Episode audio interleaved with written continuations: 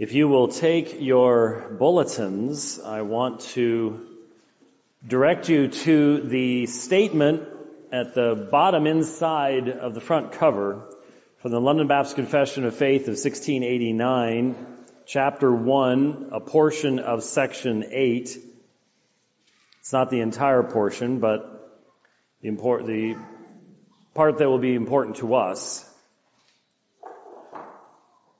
Chapter 1 lays the foundation for the rest of the confession of faith and it is on scripture and so it provides the list of inspired books that we would call the canon uh, and it discusses the authority of scripture, the inspiration of scripture, its origin, and then makes this statement, the Old Testament in Hebrew, which was the native language of the people of God of old, and the New Testament in Greek, which at the time of the writing of it was most generally known to the nations, being immediately inspired by God and by his singular care and providence kept pure in all ages, are therefore authentical, so as in all controversies of religion, the church is finally to appeal unto them. And so here is the assertion that the scriptures, the Hebrew Old Testament and the Greek New Testament, were immediately inspired by God and by his singular care and providence kept pure in all ages. Now, if you are a student at that rather large uh, institution of higher learning uh, to the west of us here a ways, uh, called Arizona State University, or down in Tucson, the University of Arizona, or Northern Arizona University, or any of the community colleges uh, in the state of Arizona, or wherever else you might be, this is not what you would be told if you were to take a class on the subject of the Bible. This is not what you would hear in high school classes, if this was even discussed in such places. What you would hear is that your Bible is a collection of mythology and history, and that it has been altered and changed down through the ages and this would also be what you would hear in many religious contexts, not only in very liberal leftist churches, but I'll never forget many, many years ago when I and my uh, wife attended the Glendale Sixth Ward of the LDS Church.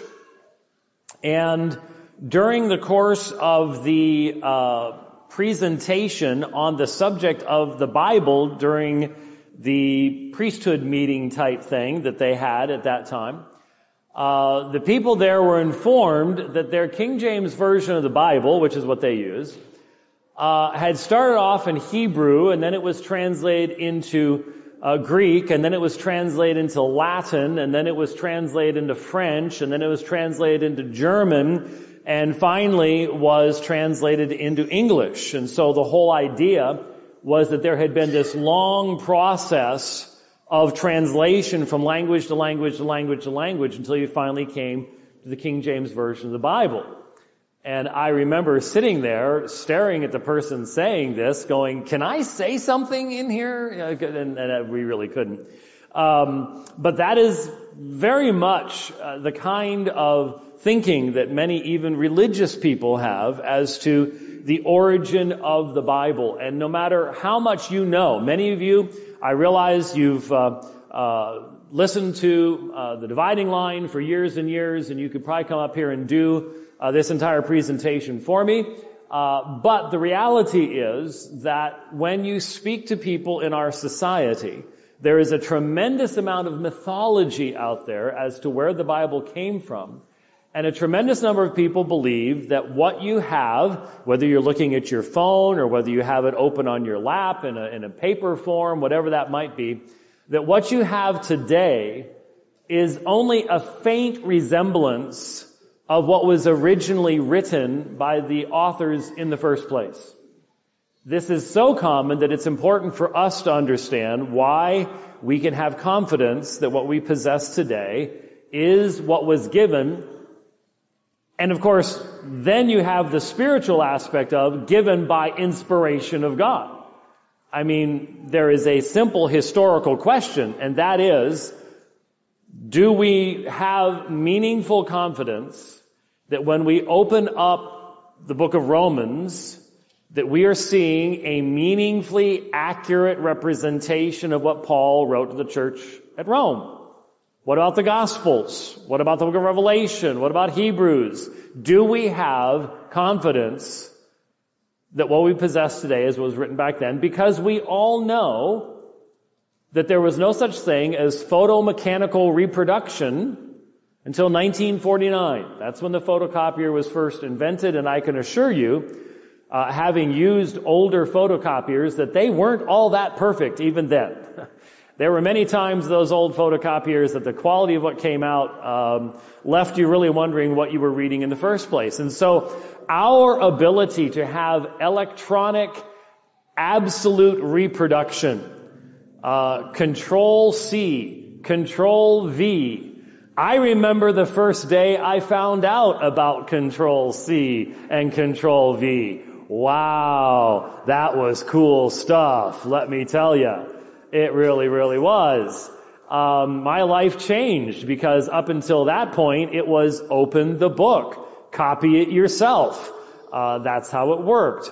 And so we live in a modern age, and many of the people to whom you might be speaking, and to whom you might be speaking to, to bring the gospel, don't realize what history was like, and don't realize that for all of human history, up until the invention of printing in the West, any type of written communication had to be hand copied. And it was a long process. It was a slow process. And not many people possessed much in the way of books. There were libraries, but those contained books that had taken weeks, months, and years to copy. And so they were very precious. Uh, books were looked at in a different way than we look at things today because of our modern ability to process things and to print things. And so, take your Bible, whatever translation you might have, and, or just look inside your, inside your bulletin, but you might want to look at it in context. I want to use an example as I seek to explain to you some basic fundamental realities about where our Bible came from, and especially in the New Testament, how we can have confidence in regards to its uh, distribution to us, how it's come down to us over time. And that is, I want to look at the Gospel of John, chapter 1, verse 18. Gospel of John, chapter 1, verse 18. And I have three different modern translations for you inside the bulletin. The New American Standard Bible says, no one has seen God at any time. The only begotten God who is in the bosom of the Father, He has explained Him. Now the ESV, which I think is what most of you have, says no one has ever seen God the only God who is at the Father's side, he has made him known. And then the New King James Version of the Bible, which is a modern translation, but based upon a different Greek text. I'll explain that in a moment. Says, no one has seen God any time. The only begotten Son, who is in the bosom of the Father, he has declared him. Now, there are differences between each one. And for example, uh, the New American Standard has at any time. The New King James has at any time. The ESV does not. That is not because of anything in the original language. That is an editorial choice on the basis of the ESV to be as simplistic as possible in its rendering. And they figure that no one has ever seen God, ever is their way of saying at any time. Okay? So that's just simply uh, the the NASB and the ESV are translating the same Greek text, and there isn't any difference in the text that the New King James is translating. Those are just simply translational issues, and the differences between a uh, ESV and uh, the uh, Christian Standard Bible it used to be called the Holman Christian Standard Bible. Now it's just called the Christian Standard Bible. ESV, NASB. Um, you've probably heard that uh, Master's Seminary, uh, John MacArthur's group, uh, has gotten permission to produce a, a, new version of what's been called the New American Standard Bible, where they're going to be making some changes. All of those are based upon a modern Greek text. Now, I brought some texts with me today. Not that I'm going to pass them around because they wouldn't come back. Um, but uh, uh, modern Greek texts, such as this is the Tyndale House Greek New Testament, the New American, the uh, Nestle Aland, the United Bible Societies. These are modern Greek texts that are based upon thousands and thousands of manuscripts in Greek, Latin, Ethiopic, Coptic, Sahidic, Bohairic, and other languages thrown in just for the fun of it as well as analysis of the writings of many of the early church fathers. We have right around 5,800 fragments of the Greek New Testament that have come down to us in handwritten form. The vast majority of those come from after the year 1000, but we also have more fragments of the New Testament that come from earlier than any other work of antiquity. let me make sure you understand that. The New Testament wasn't the only book being written back then. There were Greek historians and Latin writing historians that were writing there in the first century. There were, of course, famous Greek uh, poems being written at that time. And these are, are, are called the works of antiquity. And it is agreed by everyone, including the critics of the New Testament, that the New Testament has far earlier attestation that is, we have far earlier manuscripts that are witnesses in the New Testament than any other work of antiquity. If you've seen the debate that I did with Bart Ehrman a number of years ago, that was his statement during cross-examination. That for the New Testament we have far earlier attestation than for any other work of antiquity. And that's, that's plainly the case. So for Suetonius, Pliny, Tacitus, the, the Latin historians, the average amount of time between when they wrote their book and the first copy we have, or even just a, a fragment of that book, is between 500 and 900 years. Okay? So, in general, something that was written around the time of the first century, you can expect to have the first fragmentary copies 500 to 900 years down the road. For the New Testament, we have small fragments that can be dated to as early as the year 125 of the Gospel of John. So if John was written, some people say in the 90s, that would only be 35 years. 70s, then it would be a little bit longer than that. But that's an incredibly small period of time. And then we have entire manuscripts, such as P66, P75, things like that, uh, that date from around 175 to 200. And so, as you can see, for the New Testament, we have much earlier manuscript evidence than you have for any other work of antiquity. Now, that does not make the New Testament inspired. It drives me crazy when I hear, when I hear Christians, well-meaning Christians, who will say, well, of course the Bible's inspired. We have 5,000 manuscripts. So, what's the connection between that? I mean, anybody can, I, I mean, how many copies are there of Harry Potter for crying out loud? I mean, if you're going to go on that, Harry Potter is far more inspired than anything else, right? Because numbers of copies of that. No, that's not what makes something inspired.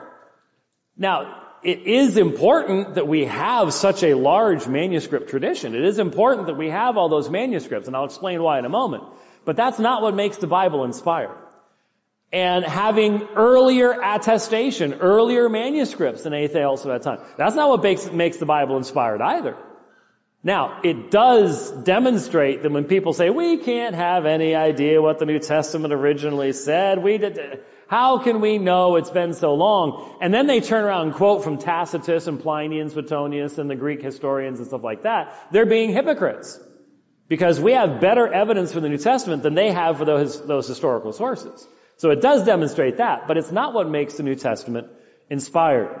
Okay? So, what's important for you to understand is that up until the time of the inventing of the printing press, Christians had no problems at all with the reality that in their handwritten manuscripts there were particular textual variants.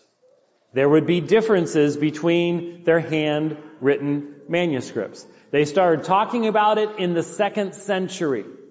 In the second century, you can find early church fathers like Justin Martyr. Eventually, you've got Tertullian, Origen, and others, and they're talking about differences in manuscripts. When Justin Martyr writes to a, a, a, a Jewish person that he's seeking to uh, bring to the faith, there is discussion of who has changed the scriptures because Justin Martyr was quoting from this the Greek Septuagint. This is actually only half of the Greek Septuagint. I just didn't want to bring the whole thing.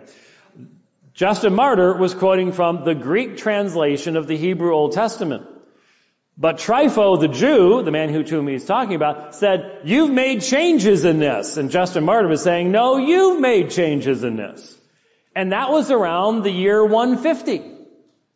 So early on, there were discussions, they were necessary discussions, they could not be avoided concerning the nature of the text of scripture and its transmission. But everyone recognized, well, that's how you have, that's the only way you can have books, is they have to be hand copied. There is no such thing as a photocopier. There was no such thing as a printing press. And so that is how everyone read anything. Now, there's a lot of people that honestly, if, if, and in fact, there might be some people in here today, that if you're honest with yourself, what you wish had been done with the Bible is a little bit like, and I've used this illustration before and it bombed, but I'll try it again, is a little bit like that Indiana Jones movie, and all the young people go, who? And that's what makes me feel very old. But the Indiana Jones movie where uh, they're looking for the Holy Grail, remember? And they find this guy, this, this uh, knight or monk or something, who has been guarding this thing for like 700 years. Living in one cave. I don't know about you, that's boring. 700 years in one room, this is, that, that's, it's dedication, but it's still boring. And a lot, what a lot of people would like is instead of having those little notes that you've noticed in the side column of your Bible or down at the bottom of the page, where it says some manuscripts say this and some earlier manuscripts say that, people don't want anything like that. They don't want that kind of information. They want one copy, maybe even on golden plates. Wouldn't that be nice? On golden plates, protected by a monk or a knight someplace and when we really need to know what it says, we go ask that guy so there's no questions. I think that's what a lot of people would like to have. Or what's even more dangerous is I think a lot of Christians think that's what we do have. Until someone comes along with a different translation of the Bible and goes, have you noticed that um, the story of the woman taken in adultery in John 7:53 through 8:11 isn't in your Bible, but it's in mine? And they go, oh, uh, hmm. Or they're reading 1 John 5, 7 in the King James Version of the Bible. And someone's sitting there with the ESV going, that's not what mine says. Oh, really? We need to know about these things. We need to know where we stand in the history of the church. And so many of us today have such modern concepts that we are uncomfortable in recognizing God gave us the scriptures through history. He didn't send them down on golden tablets. He did not make it so that whenever a scribe was about to make a mistake while copying a manuscript, can you imagine how hard it would be? What if right now I stopped and I got all those young folks that passed out the contact cards to come back down the uh, aisles and pass out a little, uh, uh, uh you know, ring binder of, of paper. You know, just, just a few of those paper. Remember back in school you'd have that type of thing and uh, pass them all out. And I start with the front row here, and I give them all the scripture lesson for today. Say from, well, Gospel of John. And I have them all copy out John chapter 1. How long that would that take? It would take quite a while. Especially since most of us, our penmanship stinks anymore, right? Who uses, who uses, who even does it anymore, right? And then I have them take their copies and give them to the next row. And they've got to do the same thing. And then to the next row. And then to the next row. But then I take some copies from the front row after the second row gets done using it, and I give them to the fifth row, and they now have to take what the people in the fourth row give them and compare it with the people from the first row, and create a new copy. And we continue that process all the way to the back of the building. First of all, how long is that going to take? Uh, more long, more, well, let's just say the chili's going to be really cold by then. But here's the simple question. Will there be differences by the time we get to the back row from what was given to the first row? Well, of course there will be. And so people go, oh, well, wow, but will it still be the first chapter of the Gospel of John? Well, unless there's some joker halfway through that decides, I'm gonna make up my own story. But if there was, wouldn't that show up real obviously when compared with everybody else's? Well, of course it would. But there is a history of transmission of the text through history. We have to recognize this. You are putting yourself in a position of really being refuted easily by the people of the world if you have the idea that what you have today was not passed down to you through history because it was. And all Christians before us have recognized this. We need to recognize it so that we can give the strongest answer to those who would object to the means by which it's come to us. Okay? Now let me point something out. Remember I pointed, what was this? The Greek Septuagint, right? What's the Greek Septuagint? The Greek Septuagint is the Greek translation of the Old Testament. This was the Bible of the early church. This was the Bible of the early church.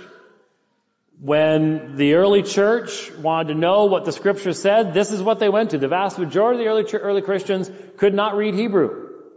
In fact, there were only two major early church fathers that could read both Hebrew and Greek. Origen and Jerome. Even Augustine. Augustine could not read Hebrew, and his Greek wasn't all that good. He primarily wrote in Latin. And so, how do we recognize when we look at the Greek Septuagint and we go, does every manuscript of the Greek Septuagint read the same? No. There are variations between them. Are there any differences between the Greek Septuagint and the Hebrew? Not many, but there are. There are. And sometimes the New Testament writers quote from the Greek Septuagint rather than from the Hebrew. These are historical realities and we do not stick our heads in the sand to ignore them. If what we treat, teach is true, then we need to recognize it will be able to stand up to scrutiny. But what we cannot do is put our hands in the sand and say, no, I can't answer all these questions, so I'm just going to grab hold of this thing over here and say it's my standard. And I'm going to ignore its history. We can't do that. We can't do that. So, we have, as I said, the best manuscript tradition of any work of antiquity. We have more manuscripts available to us today than have ever been known before. And please remember something. It is only in the last century that we have been able to compare those manuscripts with each other. Only in the last century. And it's just really not that bad. Uh, you know, it's, it's, it's, it's good that now in this century we can do that. But it, it, it is just, it's something to recognize. Only in the last century. So in other words, in the days of the reformers, they didn't know what was in the, the library in, uh, in, a, in a country, uh, uh you know, uh, across Europe. They had no way of comparing these things. They had no way of knowing what was in these manuscripts.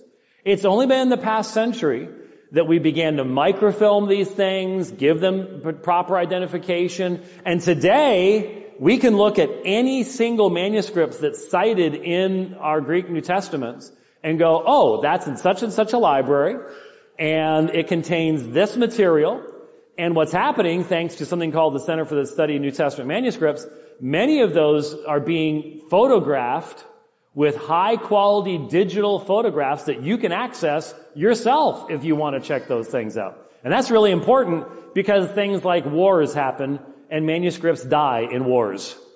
People die in wars, so do manuscripts. There were many manuscripts that were lost during World War II, for example, in the bombings in, in Europe. There are many manuscripts that are only known to us uh, because of transcriptions and things like that, uh, because of the ravages of fire and war and so on and so forth. So it's good that that type of thing's happening, but we need to realize we're the first generation that's had this kind of information available to us. We can compare all of these manuscripts with one another. That's a great thing. At the very time when so many of the attacks are coming against the New Testament, we now have more information that we can respond with than any generation before us. That's a good thing. That's something we should be very thankful for. But we need some more history. Need some more history. Keep keep a deep seat. I know the chili's back there. And look, Jeff went an hour and 15 minutes last week. Okay? So I'm not to go that long. I promise you. But I could very easily with this topic. Alright? So I just need to give you some basic foundational things to grab hold of. So, number one, Christians have always been comfortable with the reality that God has given us His Word in history. In history.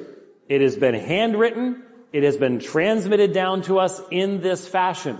And that's what Christians have been comfortable with for a long time. Then, what happens? Well, something very important happens. Islam arises, and Islam expands very quickly for one century, and then it's sort of hemmed in. But then over the centuries, it's slowly moving this, well, this will be sort of this way in the map of Europe. And eventually, in the middle of the 15th century, the ancient city of Constantinople, Istanbul, falls. And what happens before it falls is many of its Greek speaking scholars flee the city and they go into Europe with their manuscripts, their Greek manuscripts of the New Testament.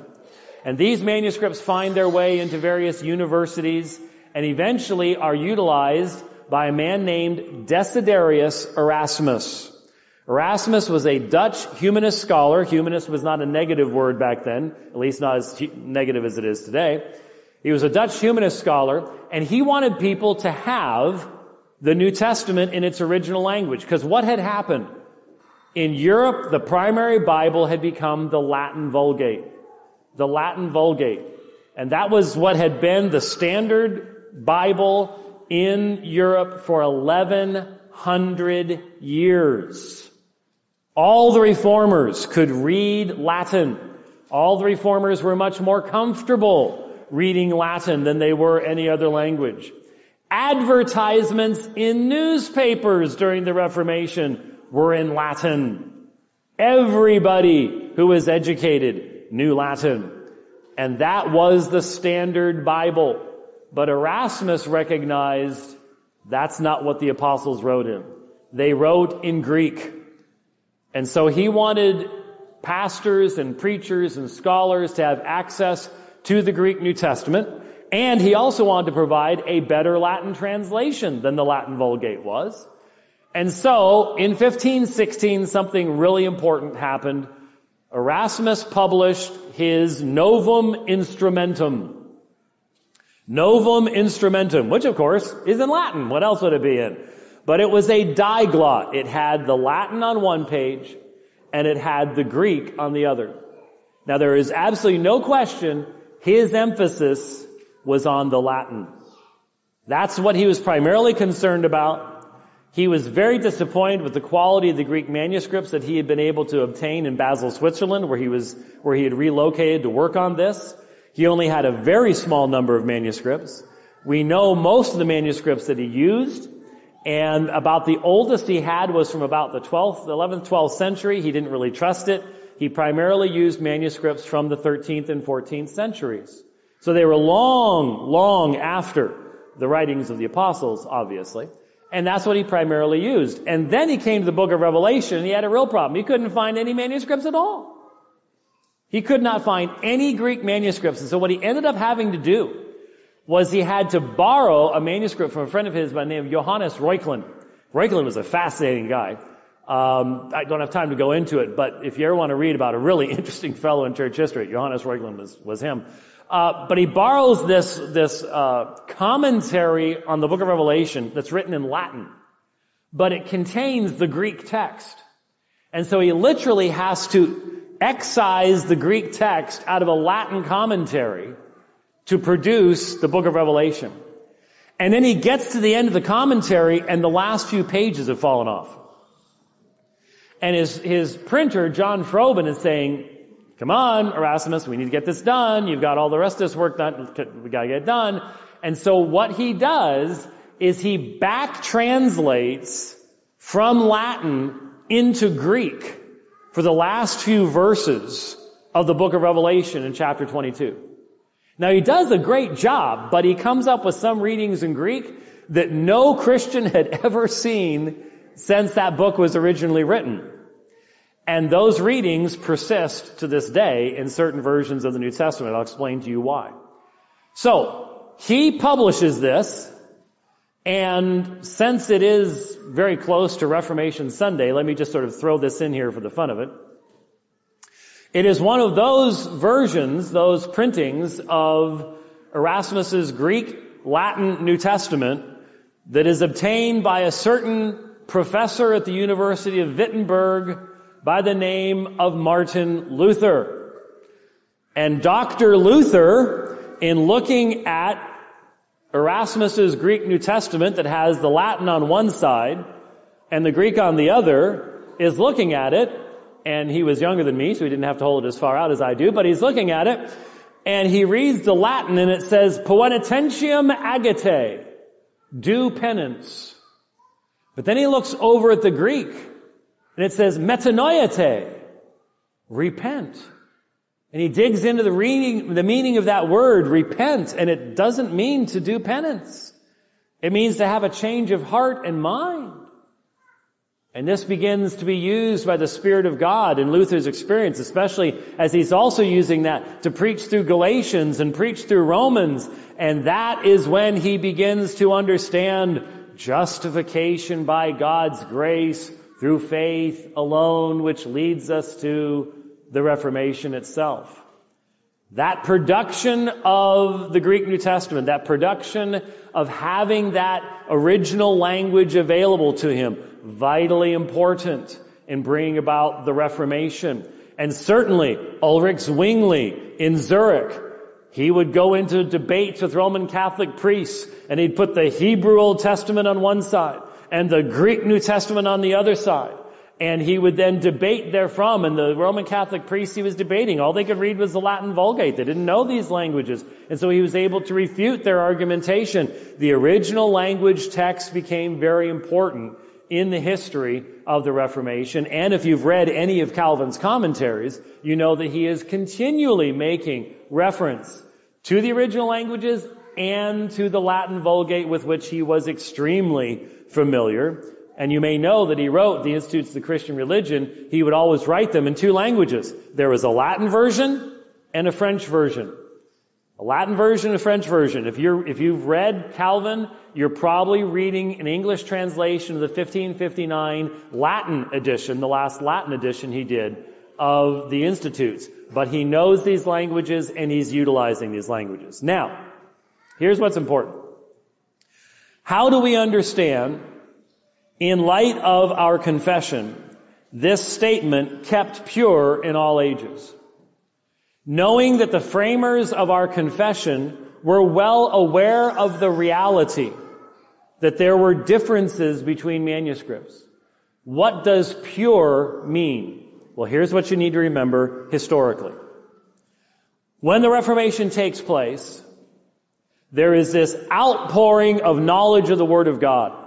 And all of a sudden the plowman, the farmer, the, the, the dairy, the dairyman, the, the, the, the blacksmith are quoting from the Bible and studying the Bible.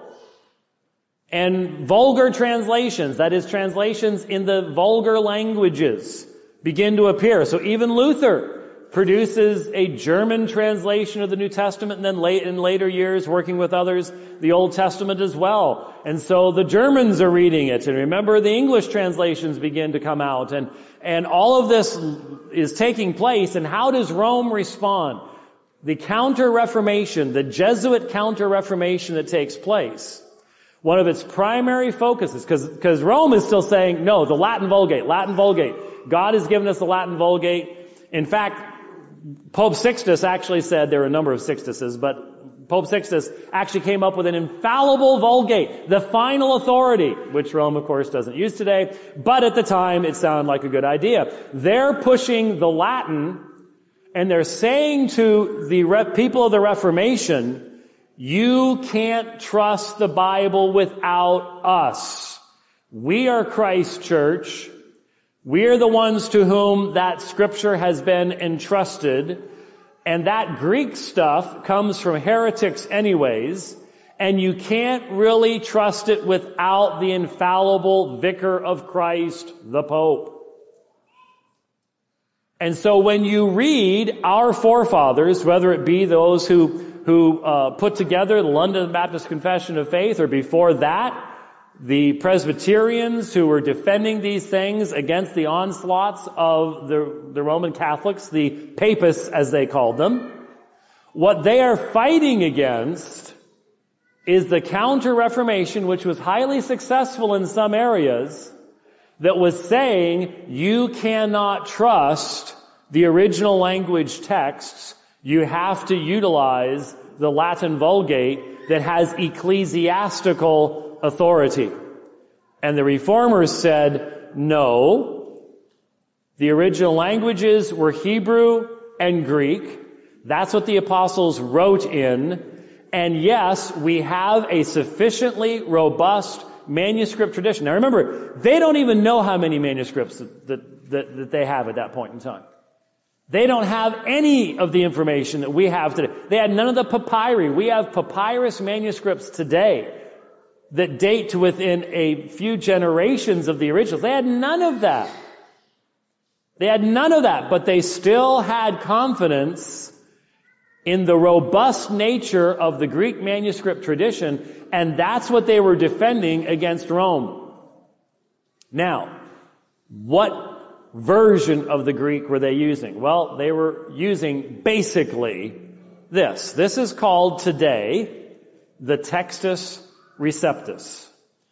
And of course, it's a Greek New Testament with a Latin name because the reformers loved Latin. Textus Receptus actually, if you know your Latin, and we're all homeschoolers around here, so I'm sure you all do know your. In fact, I should ask some of the young people to go ahead and render for us Textus Receptus from the Latin. Re- means the received text. The received text. That came from an advertisement in 1633, the Elzevir brothers, who were not brothers, I'm not sure why they're called the Elzevir brothers, but they were called the Elzevir brothers. So the Elzevir brothers were publishing a Greek New Testament, and in their advertisement for it, they called it the Textus Receptus, the received text. Now why did they call it that? Well, here's the history. Ready? Erasmus published five editions during his life. Between 1516 and 1535. Five editions. Now you want a fascinating quick story? Here's a fascinating quick story.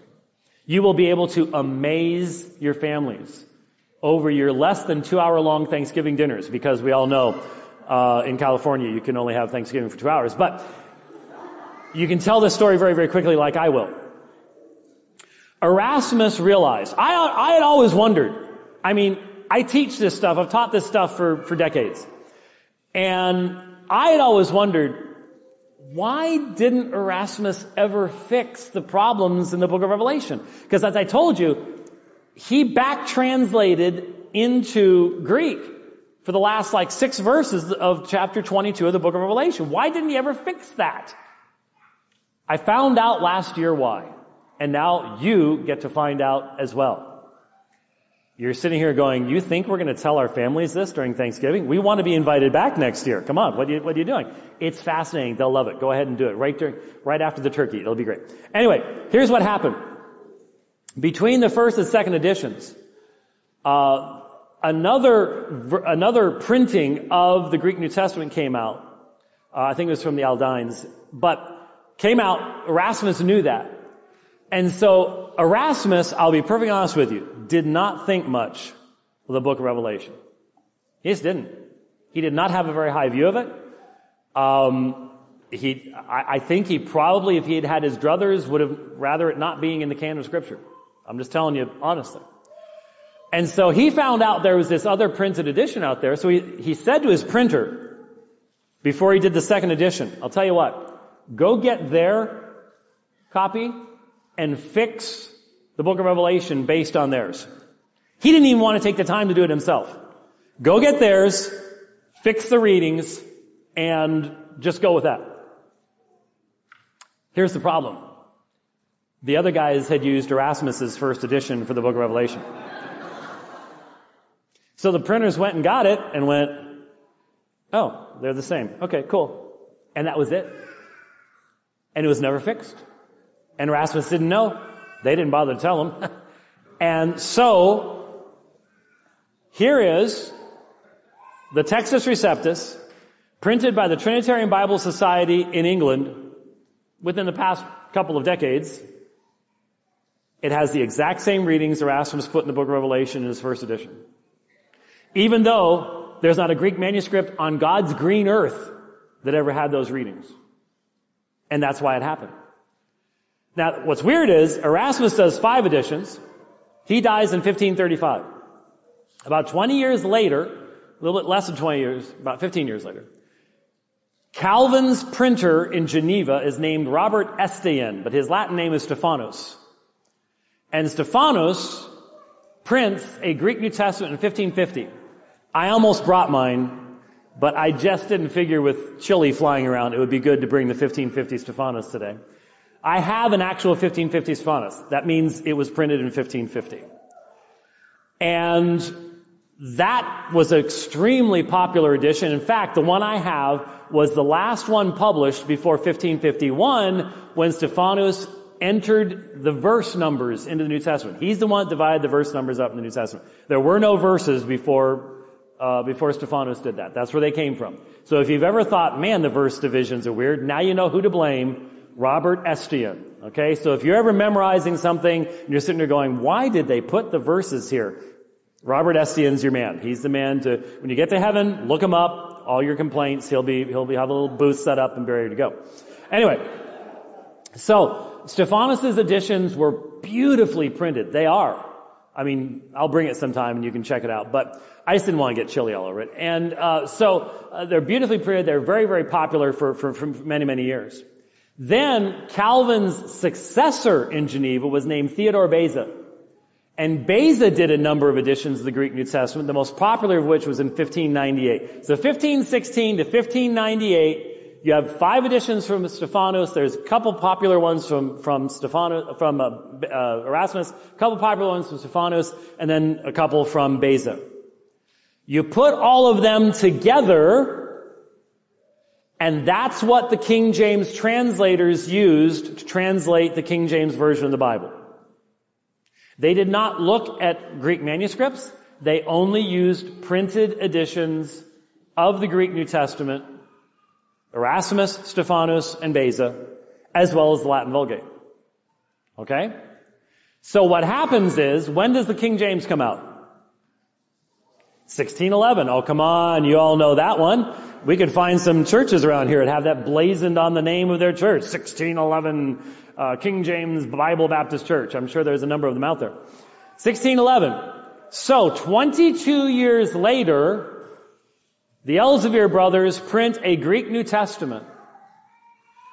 And that's pretty much just a compilation of those previous Greek New Testaments.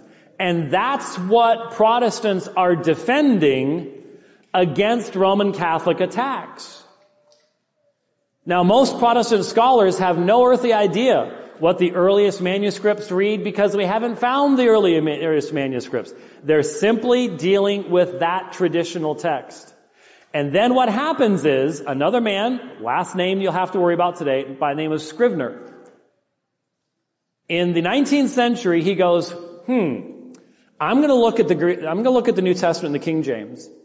And when there are differences between Erasmus and even there were differences between his editions, and Stephanus and Beza, I'm going to look at what the King James translators decided, and I'm going to create a Greek text based upon the King James Version of the New Testament.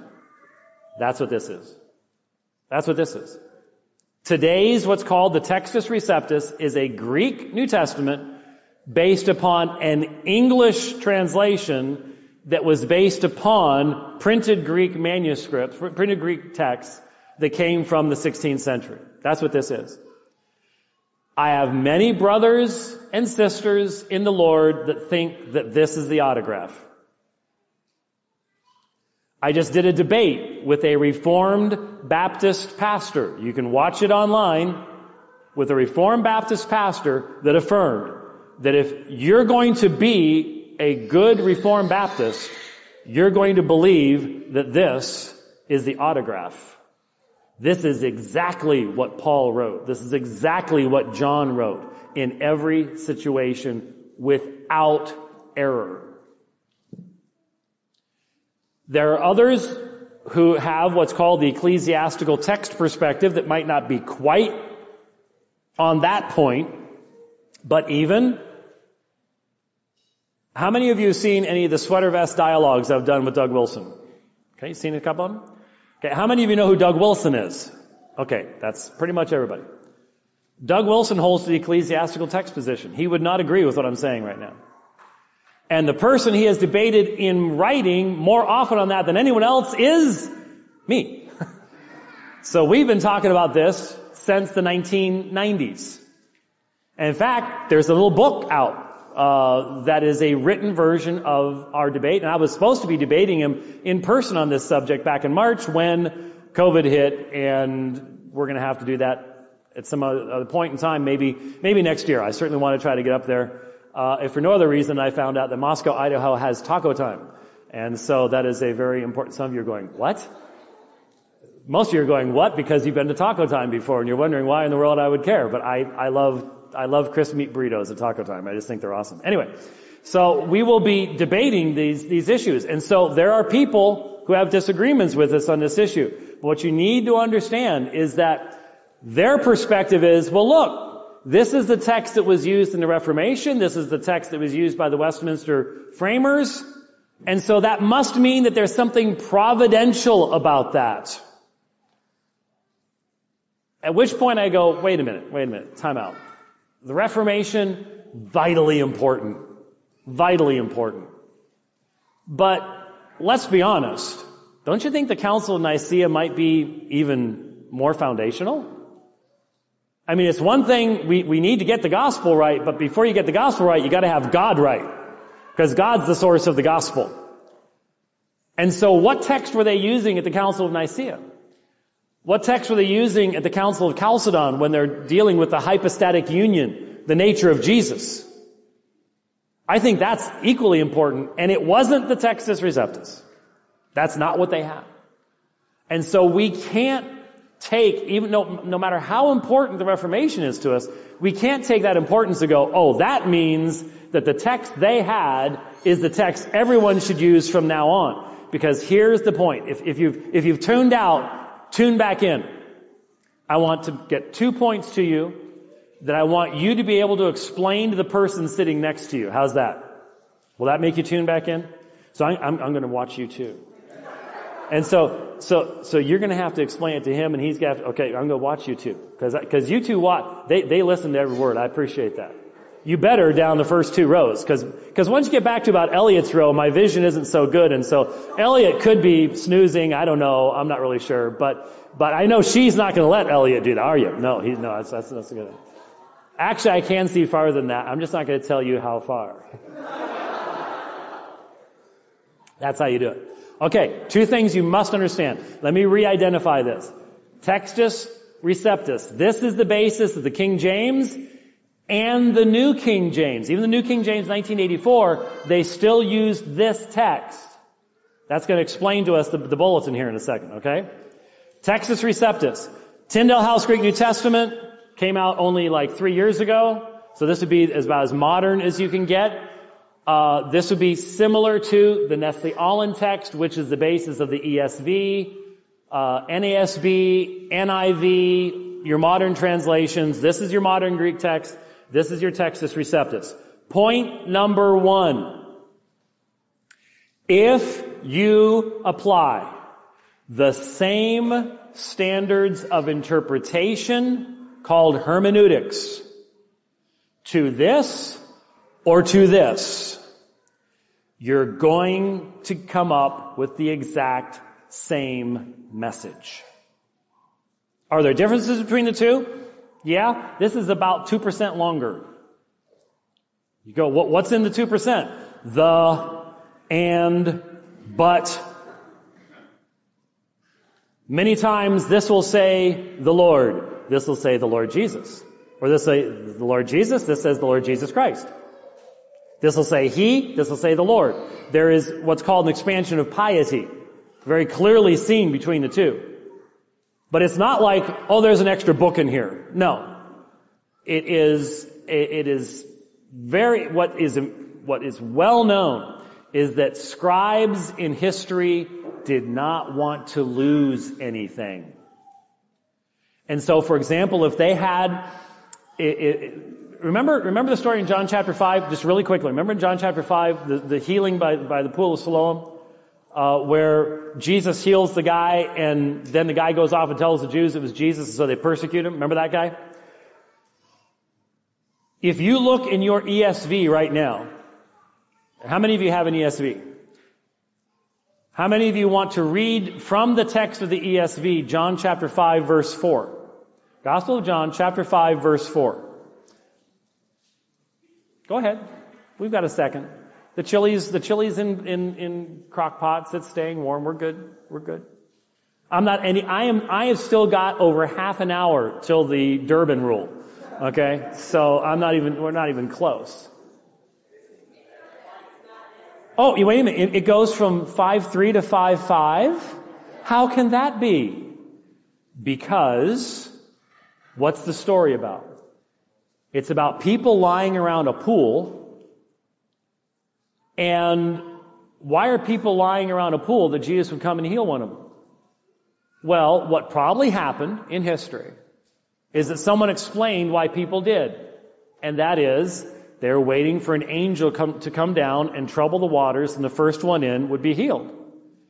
And so you've got a copy of the Gospel of John, and you put in the margin, they're waiting for an angel to come down uh, to trouble the water, and the first one would be healed. Now, your copy of the Gospel of John survives you. Let's say you ran into a nasty Roman soldier, and so you have a shorter life expectancy. And so someone has your copy of the Gospel of John, but they can't ask you about it anymore.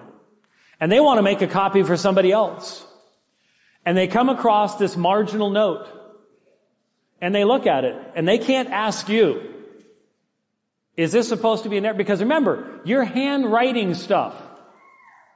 So if you're handwriting stuff, and you go back and check your work and you go, oh man, I missed this. Oh man, Okay, so I'm going to write it in smaller letters in the side margin. That happened a lot. So if you can't go back to the original person to ask, is this a commentary or is that supposed to be in the text? If scribes didn't know, you know what they did? They kept it. They didn't want to lose anything. That's why it gets longer. And John 5, 4 was an explanatory note. The earliest manuscripts of the Gospel of John don't have it. But John 5 4 was an explanatory note, probably from somebody. Have any, has any of you, I know my wife does it, she's not here today, but her, she's had the same Bible for like, well, I better be careful, for a long, long time.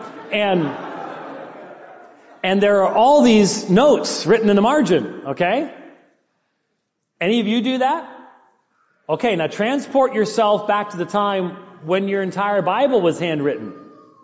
How's anyone going to know whether an explanatory note was supposed to be in the text and was just simply missed when it was initially copied, or it's something you're explaining later because you listened to a preacher and went, I've always wondered about that. Put the note in. That's where John 5 4 came from. Okay?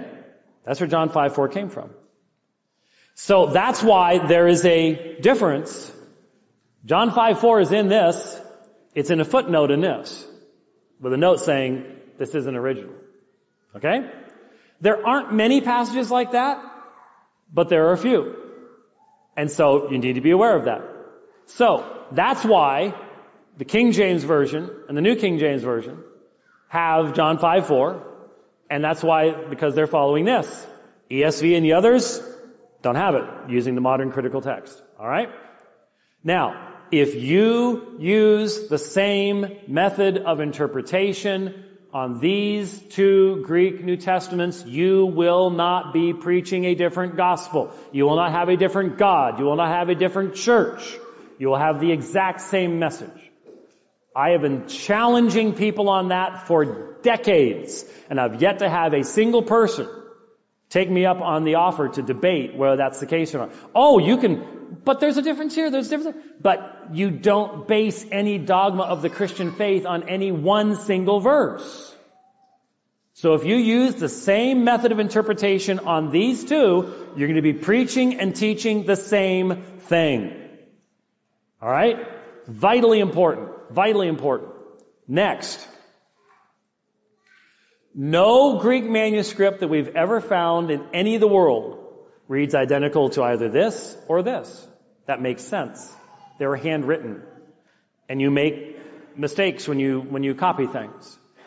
So to say that this is the autograph is to in essence argue that God re-inspired the New Testament somewhere during the 16th century. We're not sure exactly when.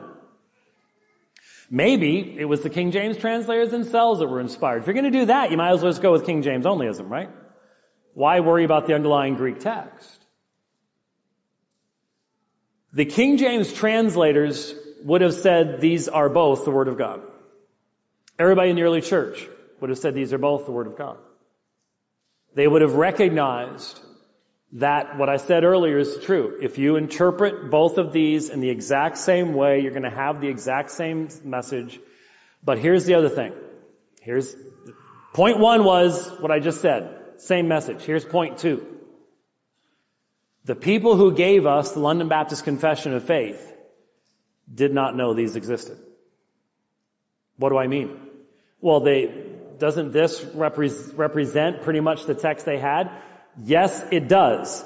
But they did not know about all the other manuscripts that we now have today that have given us a much better picture of what the ancient text was. They had no idea. So you can't call them out of the grave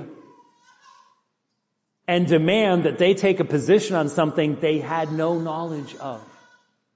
Because they defended this does not mean that they would not have defended this if they had known it existed, but they didn't know it existed. There's an entire movement amongst Reformed Baptists and Reformed Presbyterians that posits the idea that, oh no, Francis Turretin defended the Textus Receptus reading at this point, this point, this point. He did. Because he was defending the faith against the Roman Catholics that were attacking the validity of the Greek manuscripts. But they didn't have this. They didn't know what was in this. They didn't have access to 5,800 manuscripts. They did not have the ability to collate those manuscripts or compare those manuscripts. Nobody did until the last century. Really, literally, nobody did until about 40 years ago.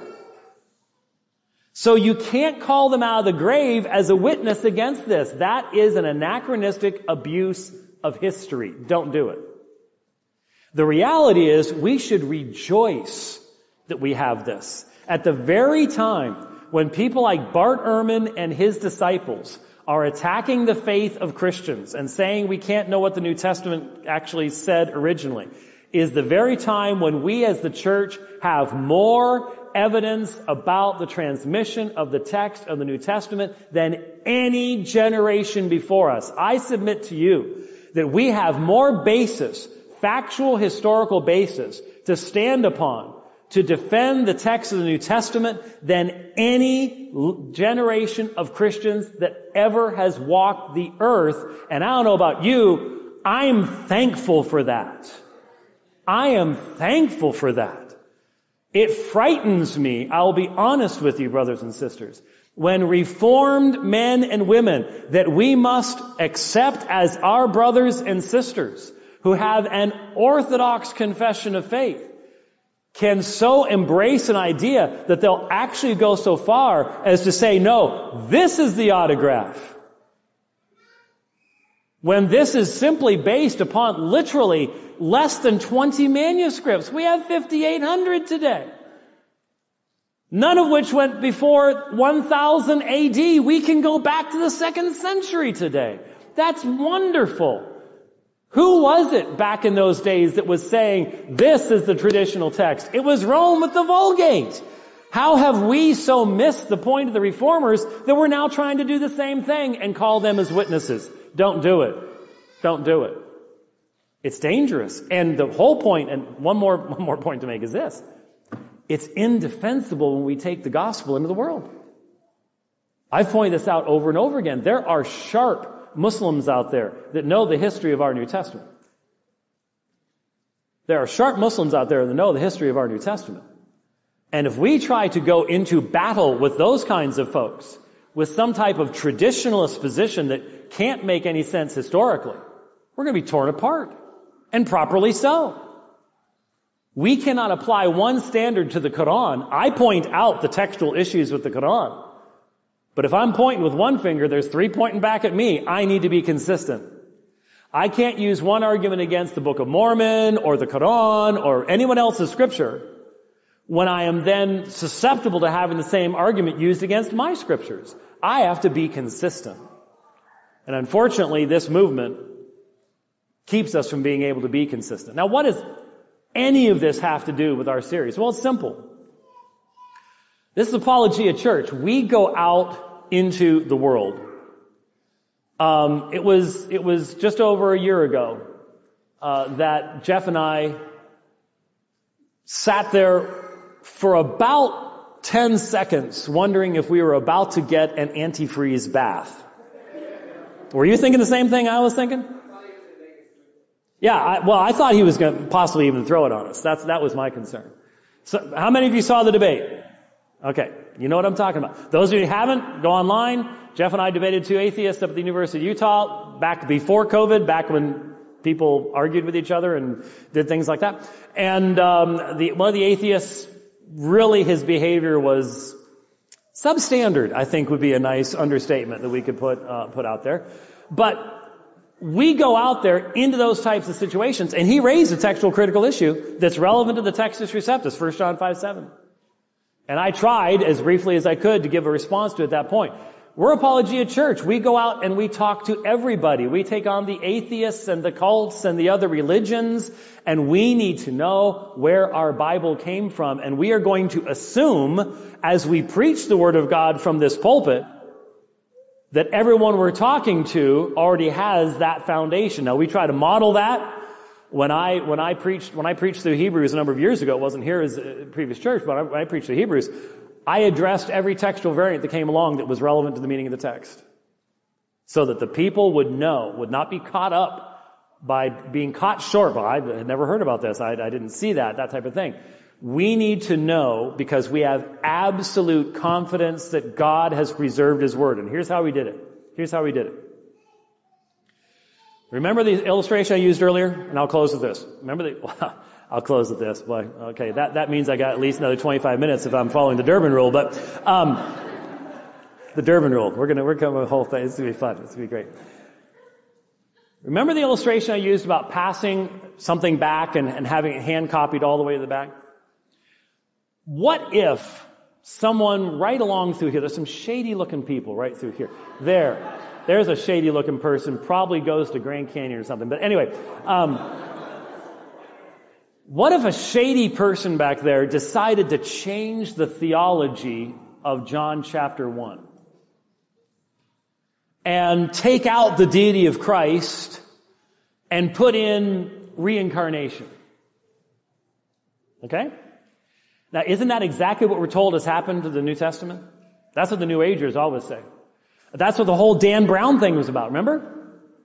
The Da Vinci Code? How many millions of dollars did Dan Brown make out of the fictional assertion that many people believed that Constantine had gathered up all the gospels and changed them from the human Jesus who got married and had kids to the divine Jesus of the gospels? How many people actually believe that today because of Dan Brown, the Da Vinci Code? Way too many. And he made millions off of it. And the New Agers, that's what they, they all tell you that reincarnation used to be in the Bible, but it was taken out the Council of Constantinople. And we all go, that sounds dumb, but I'm not sure what the Council of Constantinople actually did, so I'm not really sure how to respond to that, right? So this is the kind of argument that's being made, but let's think about it. We've got our miscreant back here who puts in reincarnation and takes out the deity of Christ and passes it on to the next row. When we get to the back, Are we going to be able to find out that something happened along the way?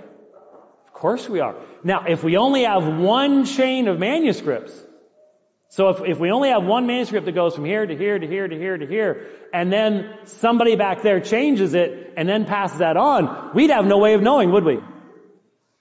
But the reality is, we have manuscripts. If this, if this is the entire manuscript tradition, and this is the, this is the first century, second century, third, fourth, fifth, all the way back to the back of the room, we have manuscripts from all over this room.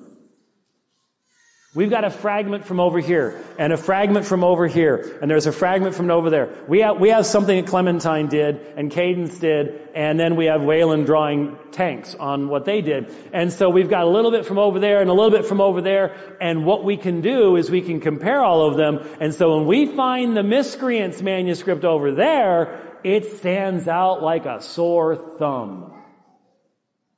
And guess what? There aren't any manuscripts like that. There aren't any manuscripts like that. No matter where you go, and it's multiple lines of transmission. It's not just one little line, boom, boom, boom, boom, boom, boom, boom. It started here and it went all the way that direction. You couldn't change the content of the New Testament even if you tried.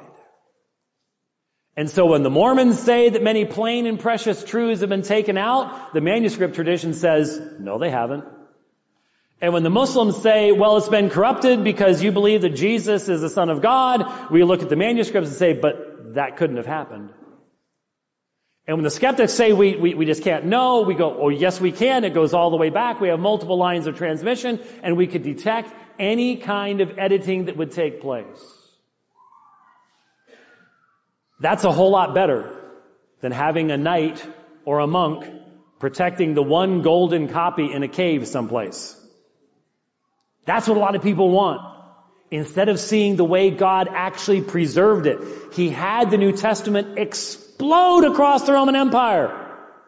And why did it explode across the Roman Empire? Because the Roman Empire was killing Christians and destroying their scriptures. So what are the Christians doing? Write more of them! Make more copies! Get them out there!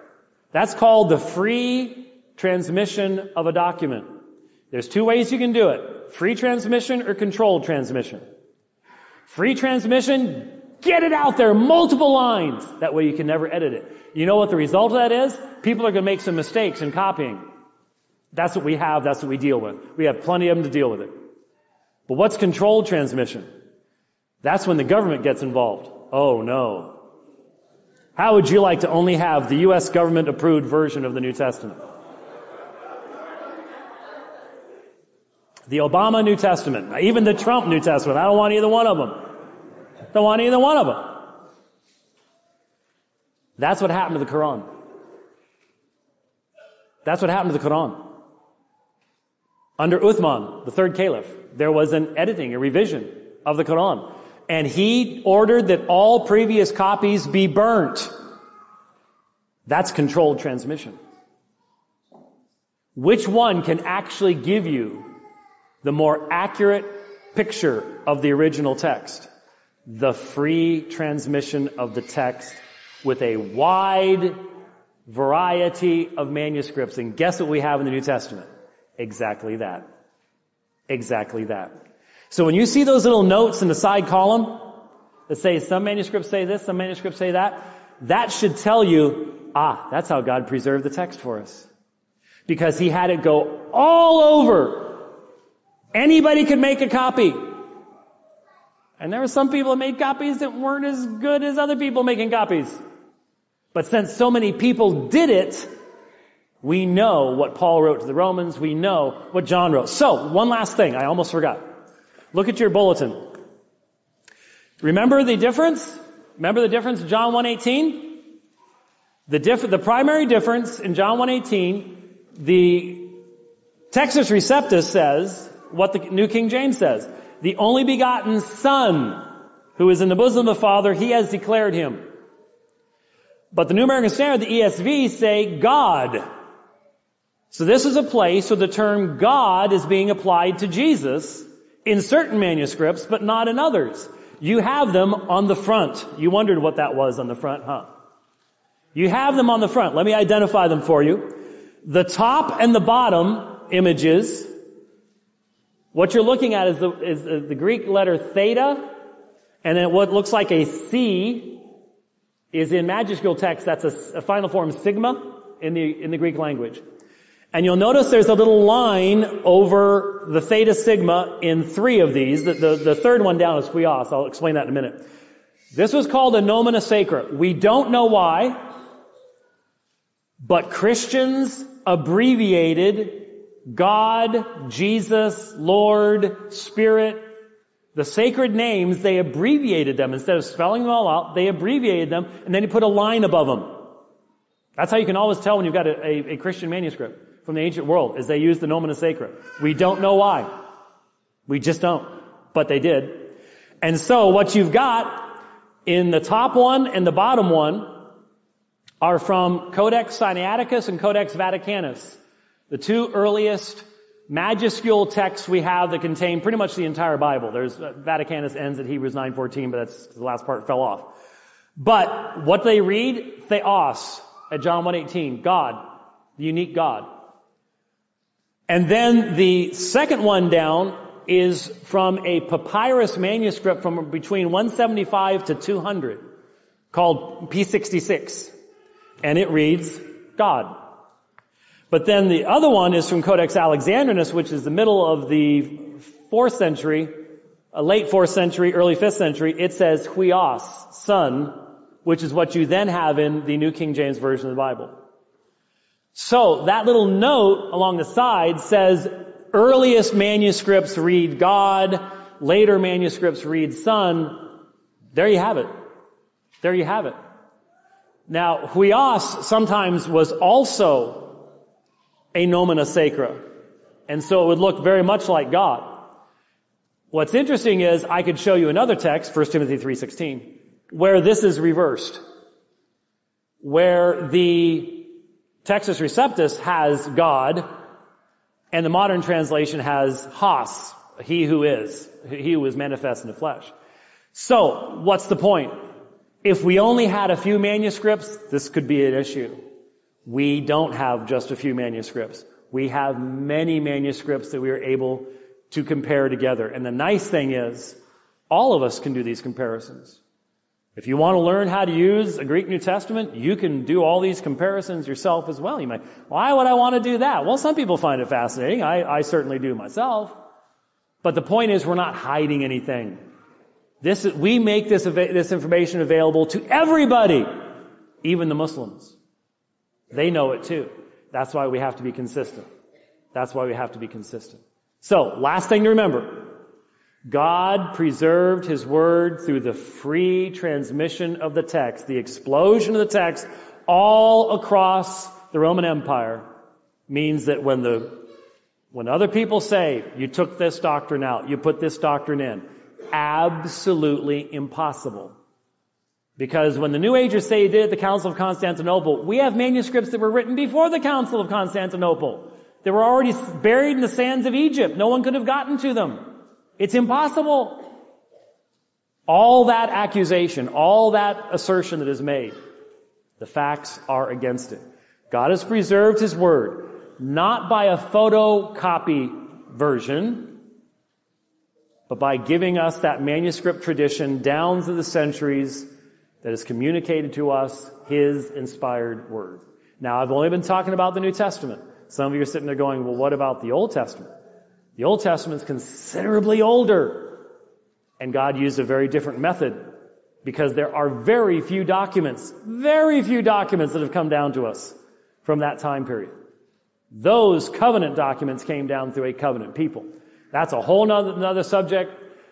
And don't worry, I'm not going to try to get into it today but maybe sometime in the future, or maybe on a on a Tuesday night uh, advanced type study, we can do something along those lines and look at Old Testament textual criticism. It's a fascinating field. I hope that's helpful. That was a lot, fairly fast, but we need to wrap up. So thank you very much for your attention. Let's close the word of prayer. Heavenly Father, we do ask that as we take this gospel out into the world and as we experience pushback, as we experience those who would, who would seek to stand against the message of Jesus Christ, that you would make us to be a people who know the Word, communicate the Word, and know the history of the Word as well, that we would be quick with a solid response to those who respond to us negatively. And Lord, we thank you that we do live in a day where you have given us so much. May you make us good students, good stewards of the great riches that you have provided to us in your word. We pray in Christ's name. Amen.